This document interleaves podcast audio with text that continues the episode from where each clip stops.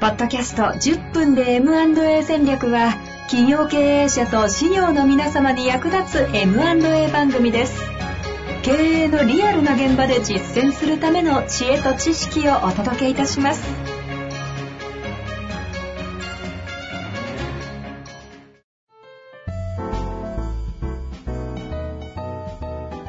こんにちは、遠藤克樹です。白川正義の10分で M&A 戦略。白川さんよろしくお願いいたします。お願いします。 さあ、ということでね、今日ははい白川さんから皆様にクイズがありますと。クイズ。うん。えー、どっから話しましょうか。まあちょっとね、事例を聞いていただいてね、ええ大枠の。えー、まずですね、ここは、えー、医療法人でクリニックですと。はい。やってますと。はい。で、えー、2拠点あって、二拠点。本院と分院っていう、あおの、う展開をしてます。ほうほうん。まあだから、あの、ね、内科を、両方とも内科のイメージでもいいですし、うん、そう、内科と耳鼻科みたいなことを、まあ、やっててもいいし、まあそういうふうにイメージしてくださいと。うん。うん。で、そこを兄弟でやってるんですね。お兄さんが本院、弟さんが部員。う。おお。あ、うんい医者一家。そうそああ。う。もうよくありね、よおく医者さん一家って、うん、あありますねるあるですよ。で、そのご兄弟が一緒に本院と分院をやってて、えっ、と、弟さんが結婚することになったんですね。ほうほうほうん。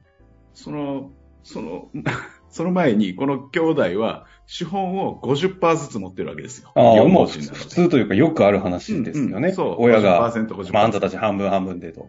うん。で、この部員が、ああ弟さんが、ご兄弟の弟さんが、今度結婚することになったと。はい。うん。で、白川さん、これ、えっ、と、どういうふうに考えたらいいですかっていう ご相ざ談っくり。なるほど。共同経営を医者でやっている兄弟が株式を半分ずつ50%、50%持ってますと。えで、今回弟が結婚をします。えうん。白川さんのところに来るから、何かしら MA 絡みだろうっていうのは、あの、計算的に働くが、なんだええ、ええ。あの、これ僕、あの、MA が、あの、主体であるから相談を受けたんではなくて、どちらかというと、まあ、会計事務所で僕が働いているので、整理事務所を母体として、はいはいはいそれでご相談があって、うんっていうことなんですけどうん。、はい。あの、イメージ的にはね、兄弟で、もうこれ皆さんの周りにも結構あるんじゃないかと思うんですけどね、うん兄弟で経営してて、あの、まあ、それこそお父さんから引き継いだ会社とかで、ご兄弟でやってて、50%ずつお父さんが株をお兄さんと弟に渡したみたいな。それとほとんど一緒ですよ。これだから、クリニックでも別に普通の、あの、中古車屋さんでも何でもいいんですけど、その時に弟さんが結婚することになったんだと。うん。うん。それで、えっ、と、これ、どういうふうに考えていったらいいかっていう話なんですよ。ちょっと整理していきましょうか。でも、今起きることは、うん。その結婚したと同時に、うん50%の株の権利は、うん。奥さんの方にも行くと。そうそうそうそうそう。そうすると、子供が生まれた場合うに、んどんどうんん。分散されていく可能性がある。そう。で、これで、なので、この相談を聞いたときに、これは第三者承継とは関係ないと思ったらダメなんですね。これ10分で M&A 戦略ですから。うん、やっぱそうなんですね。そう。予想はしてましたが。これは、まあ僕らが、この、これ聞いていただいている方も含め、あ、これって、第三者承継と関係があるなというか、第三者承継のまさにそこと紐付きのすごい課題の話だっていうことが頭に浮かんだかどうかっていうところって割と大事で、 ダメだ、論理的につながらない。まあ会社の出口の話っていうのを考えなさいっていう話ではあるんですけど、はいはい、やっぱり出口ですね。そう、実はここのお兄さんって、あの、お子さんがいらいらっしゃらずに、後継者がいないんですよ。はい将来的に。はいはそうすると、第三者承継っていうことを視野に入れなければならない。で、これ、クリニックなので、患者さんのことを考えると、まあ自分の都合で畳むっていうことは非常にしにくいと。い。あうんいろんなことを考えたときに、もしこれが株が分散してしまうと、非常にその第三者承継とかがしにくくなる。あ、なるほうん。まあ、ここは医療法人なので、株ではなくて、まあ、出資持ち分っていう形にはなるんですけど、イメージ的にはまあ一緒ですね。うん。す意思決定権者がたくさん増えちゃうと、なかなかこう、あの、話がまとまりにくいっていうことがあるんで、弟さんが結婚してしまう。これは喜ばしいことだし、いいことではあるんだけれども、うんうんうたんだ会社の出口にとっては課題もあるっていう捉え方になる。要は、将来的に大きな問題に発展する可能性が眠ってるってそこうとでかす。。そうです、そうです。なので、ここを早いうちにこの目を積んどく必要がある。あはい。あ、ああ。なるそういうほこど。とを、こう、この時点で考えられるかどうかっていうね。ああ、考えられてないですね。うん。考えられる人が、まあ、あんまり多くないかもしれないけれどいや、でもそうですね。うん。 えでもそうなると、それを考えると、あう、んそうか、でも条件としては、このお兄さんが、後継者がいなくて、いずうれ、どこかしら大きいとこだったり、何かしらにこう面倒を見てもらうとか、う売却するという想定をうん視野に入れるとなると、株式は集めといた方がいいと。分散してると困る。それもそうだし、別にこれ第三者承継に限らず、まあ、親族内承継をするにしてもですね。しても。うん。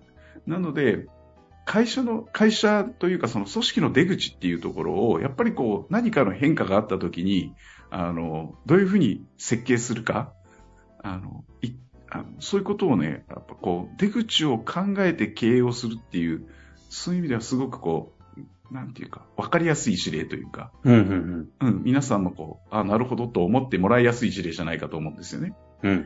うん。うん。 お父さん結婚する。喜ばしいこと。じゃあよかったねで終わらせない。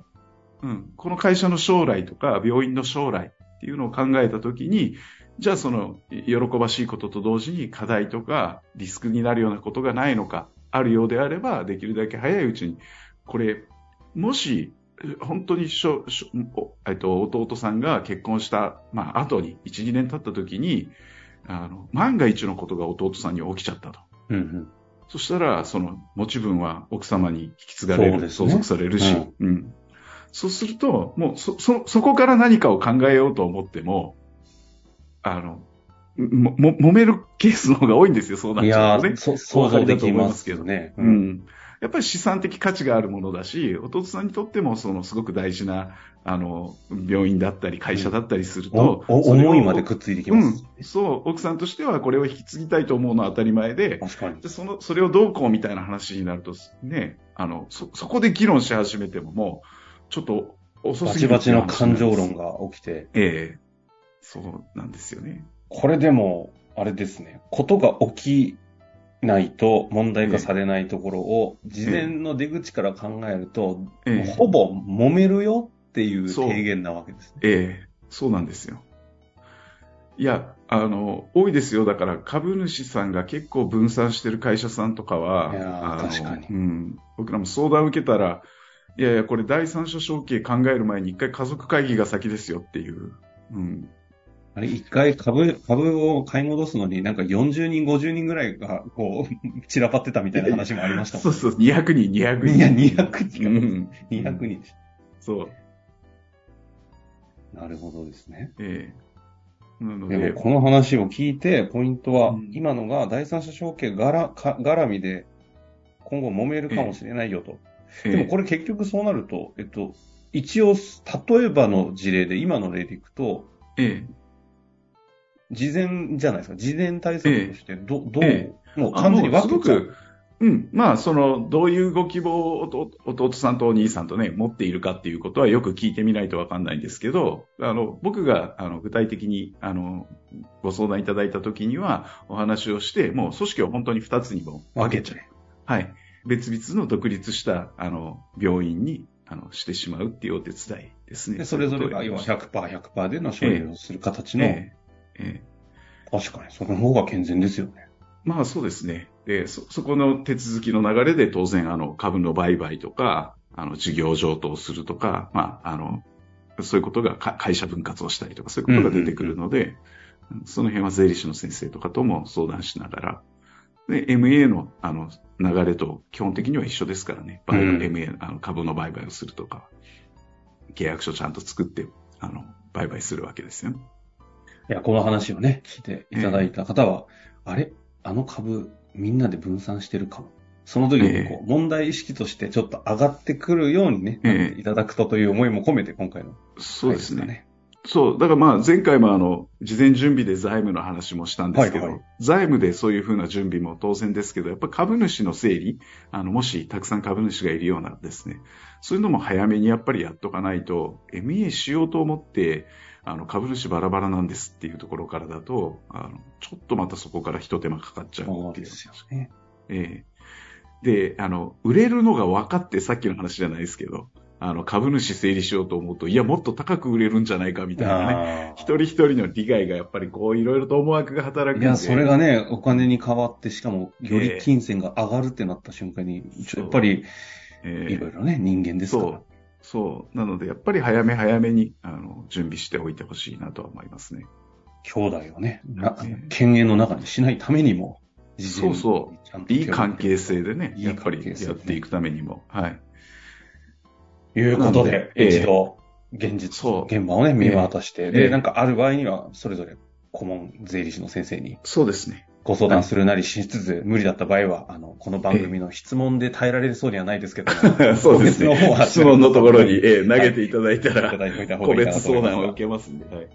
ということでね、いろんなところに MA 眠ってますよ、ということで、はい終わりたいと思います。白川さん、ありがとうございました。ありがとうございました。